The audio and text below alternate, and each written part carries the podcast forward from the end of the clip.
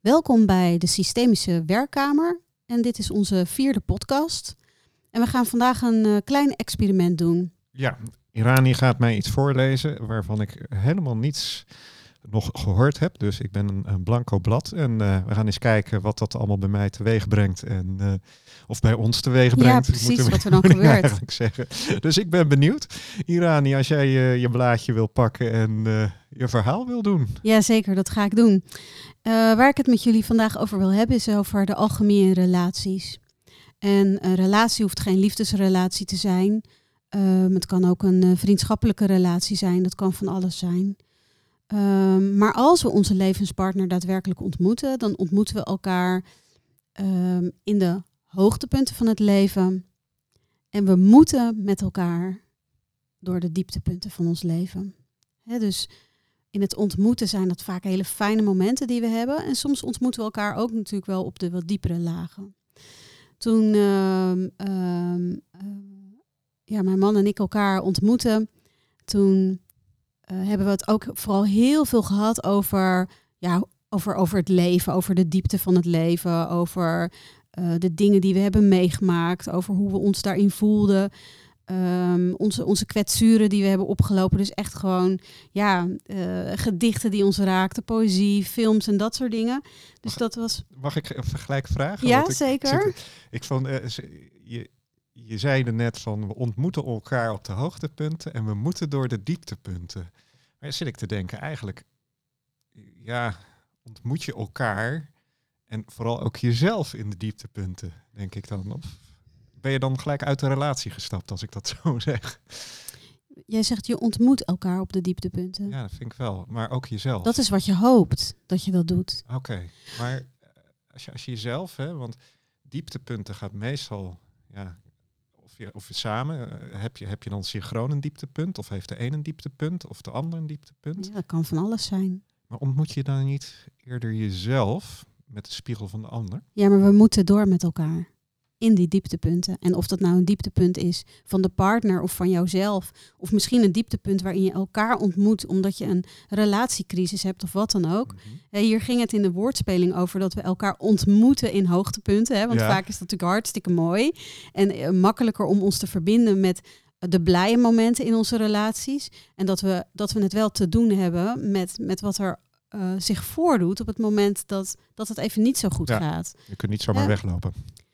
Dat kan wel, alleen dan ga je het niet met elkaar aan. Dus op een bepaalde manier moet je dat ook. Dus ja. daar zat de woordspeling even in. Ja, ja. ja. ja precies. ja, en, en, en mijn visie is dat hoe beter je jezelf kent, uh, hoe groter de kans is dat je je ook kwetsbaarder durft op te stellen.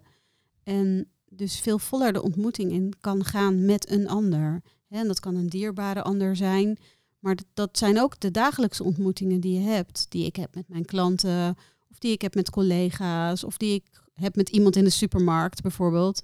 Dus die ontmoetingen die we, die we hebben, de kwaliteit daarvan, zoals ik dat ervaar, heeft vooral te maken met, met hoe goed ik mezelf ken. Ja, ja nee, dat ben ik met je eens. Het is, ik vind het wel grappig. Werd je nou emotioneel toen je dat zei? Over nee. Goed. Oh, helemaal niet. Misschien, misschien is dat mijn reactie van binnen. Nee, maar ik ben met je eens dat uh, hoe beter je jezelf kent, hoe beter je jezelf kan laten zien. Ja, uh, dat is, hoe makkelijker uh, je hart kan openen. Hè? Ja, Want dat is minder natuurlijk... eng is het ook is om jezelf te laten zien. Precies. Dus uh, Precies. inderdaad, daar is de relatie op individueel niveau wel bij gebaat, om het zo eens te zeggen. Ja. En ook als je je hart volledig wilt openen, dat je weet wat je daarin tegen kan komen. Dus Ja. hoe geraakt kun je daadwerkelijk zijn? Eh, en als je dat niet kent van jezelf, of die plek niet van jezelf ontmoet hebt, of dat niet onderzocht hebt, of daar nooit in vertoefd hebt, dan is het dus ook heel moeilijk om, om dat helemaal open te stellen, omdat je gewoon niet weet wat er, wat er op je af kan komen. Dus het Ja. is dan heel spannend. Dus, dus hoe, hoe laat je je geraaktheid daarin toe? Ja. ja, als je jezelf niet kent, misschien kun je zeggen, kun je jezelf niet laten raken, om het zo eens te zeggen, als het vanuit de ander komt. Of durf je jezelf niet te laten raken, omdat je nou ja, niet weet wat de gevolgen voor jouzelf zijn. Hè? Dat is de Mhm. onzekerheid met zich Ja, meebrengt. precies. Grappige vind ik daar altijd in van ja, wat kan er nou eigenlijk gebeuren? Je gaat er niet dood aan, om het zo te zeggen. Nee, ehm, op een bepaalde manier misschien niet. Maar sommige mensen ervaren dat misschien als wel. En als ik, als ik kijk hoe, hoe mensen elkaar, of als ik ervaar hoe mensen elkaar ontmoeten, is er heel vaak toch wel iets tussen. Ja. ja. Ja. Nou ja, dan gaat het meestal over pijn. Het gaat over pijn ehm, die eronder ligt, of, of eerder opgedane pijn, of, of een, ja, een wond die er is. Hè. Het grappige is, vaak kun je dan in een relatie jouw eigen wonden helen door ze in het licht van de ander te brengen, om het zo eens te zeggen. In het, in het donker blijft dat dooretteren. Maar als je je openstelt in de ander, en daar heeft de ander natuurlijk ook weer een rol in, door wel een vertrouwde kamer, waar je samen, zo omschrijf ik het maar een beetje, te scheppen, waarin je dat inderdaad eh, kunt laten zien. Mhm. Ja, en ik denk zelf dat het, het onderzoek van hoe, hoe reageer ik, hè, hoe, hoe, geef ik, hoe heb ik ooit antwoord gegeven op wat ik aantrof in mijn gezin van herkomst. Dus in het gedragsmatige, in, in, het, in het gevoelsmatige ook. Ehm, dat dat alleen maar te onderzoeken is in het contact met anderen. Ja. En dat je daar wel op een meditatieve manier bijvoorbeeld eh, introspectie of reflectie op kan doen. Maar dat dat eigenlijk niet gaat zonder dat dat in het contact gebeurd is. Dus het moet in het contact Ja. komen. Ja, introspectie. En ik zou ook zeggen dat je eigenlijk, als het ware, neem je je gezin van herkomst ook mee, hè, je eigen relatie in. Dus het is misschien eh, niet alleen van belang om jezelf te kennen, maar ook de wijze waarop je zelf gevormd bent door, hetge- door, door waar je vandaan komt. Ja, dan dus- kom je eigenlijk in het veld van ik en zelf, hè, waarbij ik, dat, dat ben jij als persoon. En het zelf, dat is het onbewuste en het, ja, het, dat wat bewust en onbewust is, eh, ja, eigenlijk in ons, onze voorouders. Dus Ja, dan, dan heb je het ja. daarover. Dus als je het over ik zelf hebt, dan, dan is dat natuurlijk eigenlijk al zo. Ja. En, ehm, en het ik, dat is het, het stuk waar in ieder geval alles wel bekend kan worden, mits je zelf onderzoek doet. Ja, ja. Maar in het, in het zelf, daar zijn heel veel aspecten, ehm, die, die kunnen ook niet gekend worden. Het is zo groot, het is een veld wat zo groot is, dat we daar eigenlijk niet alles in kunnen eh, leren kennen of weten. Nee, de vraag is of dat ook nodig is. Maar ja, er kunnen wel storende elementen vanuit eerdere relaties hè, van je voorouders, om het zo eens te noemen, meegenomen worden in jouw eigen relatie. eh, Ja, dat is denk ik per definitie zo. dat is, eh, En, en sommige zaken kun je echt op, op een wat makkelijkere manier uitzoeken. En andere dingen die heb je op een andere manier uit te zoeken. In het contact, Ja. in de beweging die je voelt dat er plaatsvindt in jezelf. In het contact met de ander. En de manier waarop je dat contact tot stand laat komen. Ja. Ja, ja, want je neemt natuurlijk je eigen systeem mee. En ieder neemt eigen, zijn eigen systeem mee. En als die niet helemaal compatible zijn, ja, dan zal er hard gewerkt moeten worden volgens mij om ja. goed met elkaar in contact te komen. Want er zit natuurlijk ook een stukje communicatie, heel simpel, wat je meebrengt uit je eigen systeem. Eh, ja, met communicatie bedoel je dan het fysieke en het, zeg maar het Ja. fysieke contact en, en ook de verbale communicatie? Ja, ja. ja precies. interactie Ja. tussen mensen. Ja. Dat, eh, Ja, en, en onder dat stuk zit natuurlijk een heleboel. Dus er zit nog heel veel andere. eh, heel veel andere patronen in feite die niet zichtbaar zijn, die nog Nee. onder, onder de gedraging liggen. Ja. Ja, Dus dat is wat er in de binnenwereld gebeurt op het moment dat er een contact tot stand komt. ja, ik vind het ook wel eh, als, als coach, het ook wel heel eervol over die patronen, om die, hè, waar, je, waar je het net over had, om die inzichtelijk te maken. Hè, want vaak, mensen zijn zich inderdaad eh, niet bewust van ja, hun eigen, van hun patronen. En als Mhm. spiegel, hè, als je als coach als spiegel fungeert, kan het ineens heel helder worden. En denk van, oh ja, daar loopt het op stuk. Hè, en daar komt het patroon vandaan. Het is helemaal niet nodig dat ik dat patroon heb. En waarom gooi ik dat patroon nou steeds tussen mij en mijn partner of in die relatie in? Mhm. Waardoor het tussen beide eh, de deelnemers, laat ik het zo zeggen, om, eh, omdat we het over verschillende relaties hebben, zakenrelaties. eh, als je daar die patronen tussen gooit, ja, dan kan dat als een soort spaak in het wiel werken. Mhm. Ja, en jij zegt dat wel mooi over coach zijn. Ik, ja, sinds ik met deze materie bezig ben. En deze materie, daar bedoel ik eigenlijk wel de, de materie mee die, ja, uit, uit de leerschool van Phoenix opleidingen. Waarin we heel erg werken met die instinctieve beweging en met ja, toch echt zoals ik hem dan zelf voor mezelf vertaal, eerst snappen hoe mijn eigen bewegingen werken voordat ik, voordat ik eigenlijk een goede begeleider kan zijn. Ik bedoel, er kan gecoacht worden op zo ontzettend veel lagen, maar die hele instinctieve laag, die zie ik eigenlijk in het werktuigelijke eh, binnen de coaching maar heel weinig terug. Ja. Er zijn maar weinig instituten Ja. waar, waarin je leert om op die laag eh, de ontmoeting aan te gaan met anderen. Nou ja, voor mij werkt het, ik zie het eigenlijk zo. Hè? Kijk, als spiegel moet je eigenlijk heel goed kunnen reflecteren. Hè? Moet je de ander goed kunnen, je moet daar goed in kunnen kijken. Die spiegel moet helder zijn. En op het moment dat jij je eigen eh, stukken nog aan het helen bent, is die spiegel niet helder. Hè? Die, Dat ben ik niet met je eens. Nee? Nee. Oké. Nee, want, het gaat, eh, je hoeft niet heel te zijn om dat te kunnen doen. Waar het over gaat is dat je snapt wat je eigen, wat je eigen bewegingen zijn. Zodat Ja, je. Je moet, je moet ze er niet, eh, eh, je moet ze er niet voor gooien. Dus je eigen, je- als je op het moment dat jij bewust bent van je eigen stukken, kun je ze wellicht parkeren als het ware. En Nee, je er parkeert ze niet, je neemt ze mee.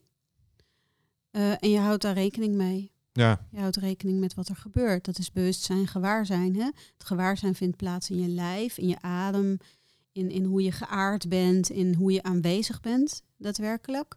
En het bewustzijn gaat, gaat veel meer over wa- wat je daarin ervaart, zintuigelijk gezien, in je hoofd. Wat je daarmee doet in, in overtuigingen en gedachten. nou ik denk dat we het eigenlijk gewoon wel eens zijn wat Ja. dat betreft. Het, het is inderdaad eh, Hmm. het bewustzijn van je eigen stukken. En eh, Ja, ik toets dat ook Ja. wel eens van, joh, is dit, is dit eh, ook bij mezelf, hè, is dit een eigen stuk waar ik nu mee bezig ben? Anders stoppen we even. Of, en waarom zou je stoppen als het een eigen stuk is waar je mee bezig bent? Wat nou, als het niet dienend is, voor de ander. Ja, voor de ander. Kijk, als coach ga je natuurlijk wel een soort contract aan.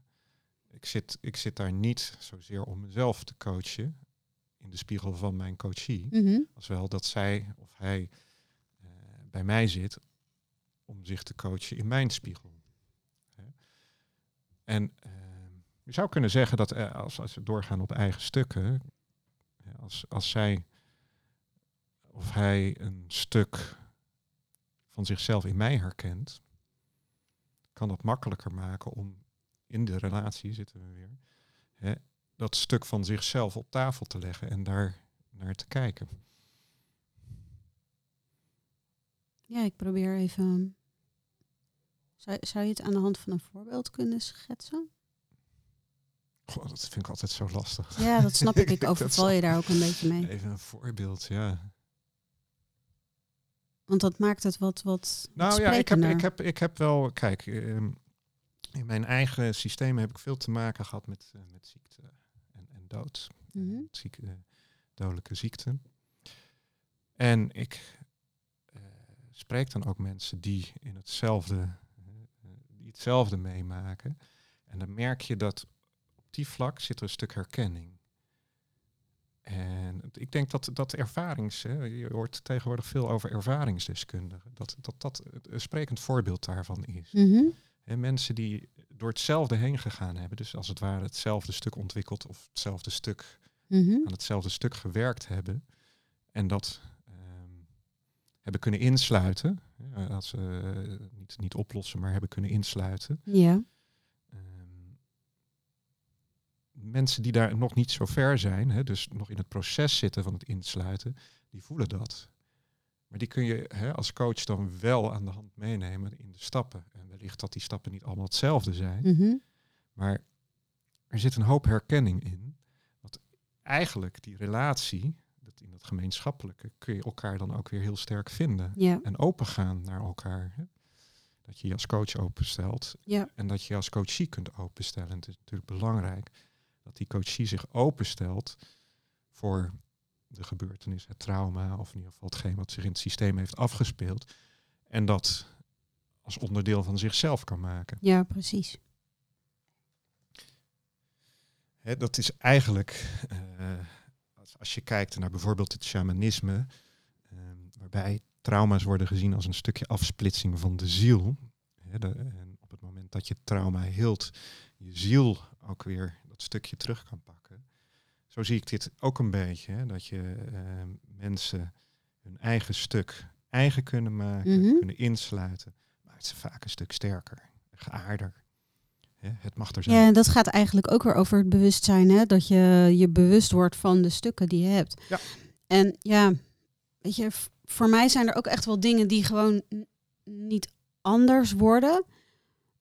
In die zin dat het niet overgaat. Hè? Bepaalde dingen waar je pijn van hebt, bepaalde dingen die je steeds weer moet meemaken, waar je steeds meer langs te gaan hebt voordat je, ehm, ja, voordat je verder kan. Hè? Bijvoorbeeld als je een stukje angst hebt op een bepaald moment voordat je iets gaat doen, dat je daar doorheen te gaan en doorheen Ja. te ademen hebt. Ehm, en dat dat ook niet overgaat. En andere dingen zijn wel heelbaar op een bepaalde manier. Ja. Maar goed, het is inderdaad, als jij het hebt over angsten. Ik vind het altijd zo'n leuk voorbeeld. Angst, ik, ja, ik weet niet of die helemaal eh, opgaat. Maar bijvoorbeeld de eerste keer dat je door een rood stoplicht rijdt. En dan zit je van, oh jee, nou, politie, zie je overal politie.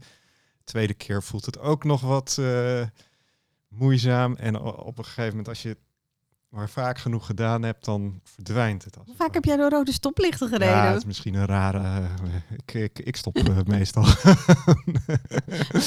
Agressie in het verkeer.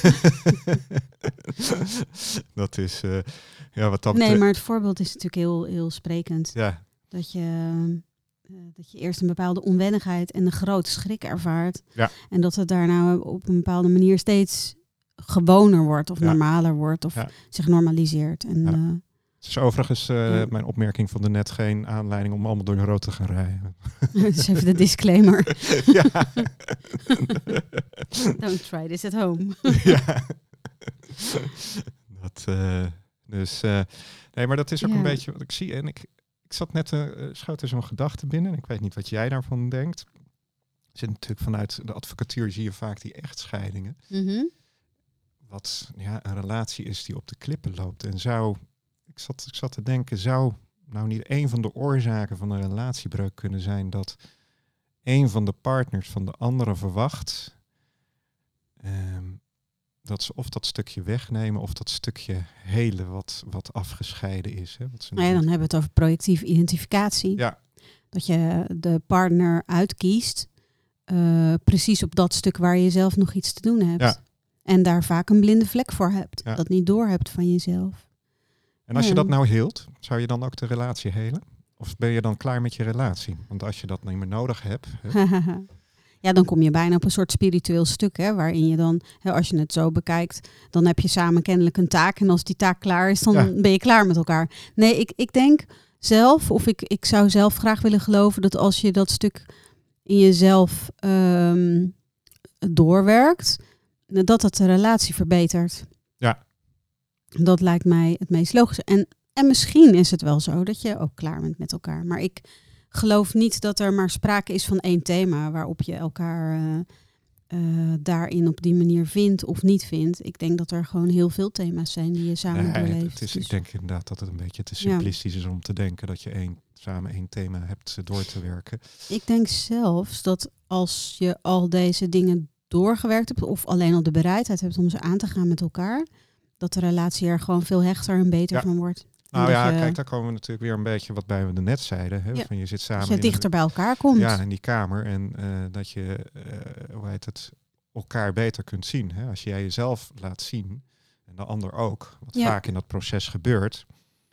Ehm, ja, dat ja, je- dat is eigenlijk waarmee ik begon. Hè? Dat we met elkaar door die hoogtepunten gaan en de dieptepunten. En dat op het moment dat je door je dieptepunten heen gaat, dat je jezelf ook beter leert kennen in, ja, in, in de spiegel van de ander of, of in, de, Ja. in het contact met de ander. En dat je daardoor ook steeds opener wordt en Ja. elkaar steeds makkelijker eh, gaat zien wie, wie er nou echt tegenover je staat. Ja. En dan kan je ook nog komen op de anima en de animus. Dus de anima is het, het vrouwelijke in de man en de, de animus het mannelijke in de vrouw. Ja. En waarin je in je partner vaak ook nog een soort ideaalbeeld hebt geschapen waar de ander aan moet voldoen. Ja. Dus dat eh, volgens mij is er altijd genoeg werk in een partnerrelatie om, eh, om aan te werken. Work in progress. eh. nee, maar het is inderdaad denk ik wel zo dat... Dan zit ik even te denken zo in, in de huidige pandemie... dat iedereen maar roept om te gaan feesten. En hoe heet het, relaties ja, samen feesten. Dan zit je natuurlijk lekker makkelijk op die hoogtepunten. Terwijl misschien in de dieptepunten...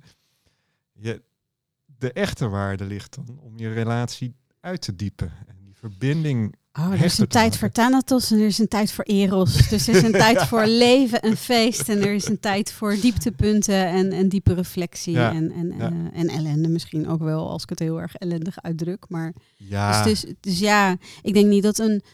eh, ik- ja, het, het wordt pas denk ik een, een probleem als je gesprekken niet voert met elkaar die gevoerd zouden moeten worden. En dat, ehm, en dat uit de weg gaat door Ja. alleen maar feesten op Ja. te zoeken. En eigenlijk weg te lopen van. Ja, of weg te kijken van dat waar je eigenlijk naar zou mogen kijken. Ja. Dus dat is. Ja, ik vraag ik- me dan wel eens af. Ja, misschien als oudere. oudere klinkt ook weer zo wat. Maar als je dan zo'n relatie begint, inderdaad, hè, van eh krijg het idee bij de jeugd moet natuurlijk alles leuk en aardig zijn en tegenwoordig moet alles maakbaar zijn. En misschien is een relatie ook wel maakbaar, maar dan moet je wel inderdaad durven je eigen pijn aan te gaan en ook de pijn van de ander te kunnen zien. Want de pijn van de ander, die zal waarschijnlijk op je eigen stuk ook iets triggeren waardoor je denkt van, oh, hier wil ik niet naartoe. Ja, heel vaak is dat zo. Ja. Heel vaak is dat zo. Maar wat jij zegt is nog wel interessant over de, over de jeugd. Over de maakbaarheid. Want wa- wa- wat neem jij waar? Je hebt natuurlijk zelf jonge, eh, jo- nou jonge, niet hele jonge. Je hebt zelf ook pubers. Ja. Ik ook. Wat, wat, wat, wat zie jij zo binnenshuis en buitenshuis? Wat hoor je, wat vang je op over de maakbaarheid? Ja, eigenlijk, relaties. eigenlijk weinig. Ja, ik, ik heb het idee dat ik wel twee aparte mannen heb wat dat betreft. Eigenlijk misschien ook wel goed, die, eigenlijk, eh, die redelijk eigen gereid zijn. Die hun eigen pad kiezen. Ja, ik hoop het. Ik hoop dat ze dat, eh, dat kunnen volhouden. En dat, dat, dat, eh, maar wat ik, ja, ik denk eigenlijk niet eens zozeer de jeugd dat dat heel sterk heeft, maar ook nog wel een beetje mijn en jouw generatie van dat alles moet maar leuk zijn en, en er mag. Zo ben ik niet opgegroeid hoor. Nee, nee, maar dat we daar allemaal naartoe moeten werken. Nou, misschien moet ik zeggen, als ik, als ik kijk op Instagram, daar kom je dan veel van die van, ehm, ja, moet ik ook niet zeggen van die, dat is, dat is een heel zwaar oordeel op. Dus dat is weer iets voor mij, maar mensen die menen dat je door maar hard genoeg aan dingen te denken allerlei dingen kunt manifesteren. En, Ah ja, de beweging van de secret bijvoorbeeld. ja, ja, Ja, en dat vind ik allemaal heel mooi en, en eervol. Maar ja, wat nou met alle mensen die dat heel hard proberen en bij, bij wie het niet werkt? Hè? Dat is. eh, Nou, dat is eigenlijk wel heel interessant, want zou dat echt zo zijn? Ik, ik ben niet echt. Zijn er mensen die dit heel hard proberen bij wie het niet lukt? En, en wat zijn ze dan eigenlijk aan het doen? En wat ik wel mooi vind aan bewegingen als The Secret, is dat eh, als je je aandacht focust op iets, dan dat er dan heel veel mogelijk is. En daarmee zeg ik niet alles, maar wel heel veel. Door gefocuste aandacht ga je dus ook op een andere manier eh, je besluiten nemen. En ehm, ehm, eh, komen er, o- ga je andere dingen zien die, die er misschien normaal ook zouden zijn, maar die je normaal niet zou zien. Dus dat, dat vind ik er mooi aan. Wat, wat, ik, wat ik het gevaar vind, is dat het een platgeslagen regel wordt eigenlijk, waarin je alles maar zou kunnen vragen en waarin alles maar lukt. Want dat is te plat. Het is Ja, net alsof je dan niks meer hoeft te doen. Alsof je alleen nog maar naar Nou, je dat is- vision board hoeft te staren. Ja. En dan dat, dat de... ehm, dat de staatsloten uit de lucht komen vallen en dat het ook nog de goede getallen zijn. Ik, eh, iemand zei ooit eens tegen me, ik weet niet meer waar het vandaan kwam, maar ehm, als, je, eh, als je de staatsloterij wilt winnen, zul je toch op zijn minst een, eh, een lot moeten kopen. Ja, dus ge- ook weer ge- Ja, ja. ge- geen oproep om, het, om staatsloten te kopen, maar, maar het idee van er, moet wel iets gebeuren om dat ja te je doen. moet actie ondernemen. Dat Ja, is, dat precies. is- Maar wat, ja, en dan denk, ook nog de wensen, hè? want waar gaat het over? Wat wens je dan daadwerkelijk? Hè, wen- wens je dan hele concrete dingen als een huis met een zwembad of zo? Eh, of, of wens je dat je, weet ik veel, eh, tegen een nieuw huis aanloopt wat je graag zou willen? ja, Eh, en, en zit dat dan in iets heel groots of kapitalistisch of is het dan wat kleiner? Ik, ja, ik, ik weet het niet zo goed. Ik, Ja, ja, wat, wat, wat ik een beetje vind is dat er. eh, ehm, ik heb het idee dat door heel veel manifestatiecoaches, zal ik het even noemen, een soort businessmodel omheen gebouwd is. Manifesteren kun Ja. je leren. Ja, nou, dat zal ongetwijfeld. Ik denk inderdaad ook wel. Want ik ben met je eens hoor. Als je goed focus op dingen aanbrengt, dan vallen ook de dingen meer op. Hè? Van, eh, ja, en je gaat dus ook andere ja, andere handelingen doen om iets voor elkaar te krijgen. Ja, Waar je het- normaal gesproken misschien in een soort passiviteit zou blijven, omdat je niet zo goed weet waar ga ik me nou heen bewegen. Nee, nee, daarom. Dus er zit, er zit ongetwijfeld zit er wel iets achter. Maar ehm, ja, ik denk ook dat daarvoor je wel ook heel helder moet zijn. In de zin dat je ehm, ook naar je eigen stukken, naar jezelf heel sterk daarin moet, moet kijken. Hè. Dus eh, Naar wat je daadwerkelijk nodig hebt. Ja. Of wat je daadwerkelijk Nou, waar, gel- je passie en je verlangen liggen of eh, wat, ja, wat belangrijk voor je is. Ja. Nou, ik ben meer van de school, denk ik, dat het leven zich leeft en dat de dingen op je pad komen. Wat meer dan dat je denkt van nou, Ja, voor mij is dat idem. Dat, dat het meer gaat over de mogelijkheden zien die zich sowieso al voordeden. Ja. En dat je, dat, eh, dat je je daar gewaar van bent. Hè, dus als je kijkt naar de maakbaarheid van, van het leven, ja, dan is dat voor mij relatief, denk ik. Ongetwijfeld. eh, dus, eh, maar zou manifesteren dan ook binnen relaties werken? Mm, nou, dat denk ik wel. Hele simpele. Ja, ja manifesteren. Dat, ja, wat is manifestatie dan? Hè? Ik bedoel, dat kan ook gewoon een afspraak zijn die je met elkaar hebt. Ja. er zijn ook wel stellen die eh, eh, met elkaar afspreken dat elke vrijdagavond een moment is dat ze met z'n tweeën iets gaan doen. Ja. Elke vrijdag. En dat de ene vrijdag de een iets gaat ehm, bedenken en de ander de andere vrijdag. En dat er dusdanig veel tijd voor elkaar is dat, dat ze ook ehm, ehm, meer zin hebben in, eh, in met elkaar zijn. Ja. En dat, dat dat ook zo werkt. Ja, is dat dan ook al manifestatie, zo'n afspraak? Nou, eigenlijk wel. Ja, op een bepaalde manier wel, denk ik. Je creëert in ieder geval Dus, een mogelijkheid om ja. daarin samen te zijn. En ja, dus in, in dat opzicht denk ik dat dat zeker werkt. En Ja. ook als je ergens, ergens naar verlangt, in de intimiteit van je partner bijvoorbeeld, dat als je jezelf heel erg focust op dat verlangen, dat de kans heel groot is dat je daar zelf ook een actie in gaat ondernemen, waardoor, waardoor je ook open staat voor het, voor het ontvangen daarvan. Nee, dat denk ik ook wel. Dus ik denk dat dat zeker zo werkt. Ja.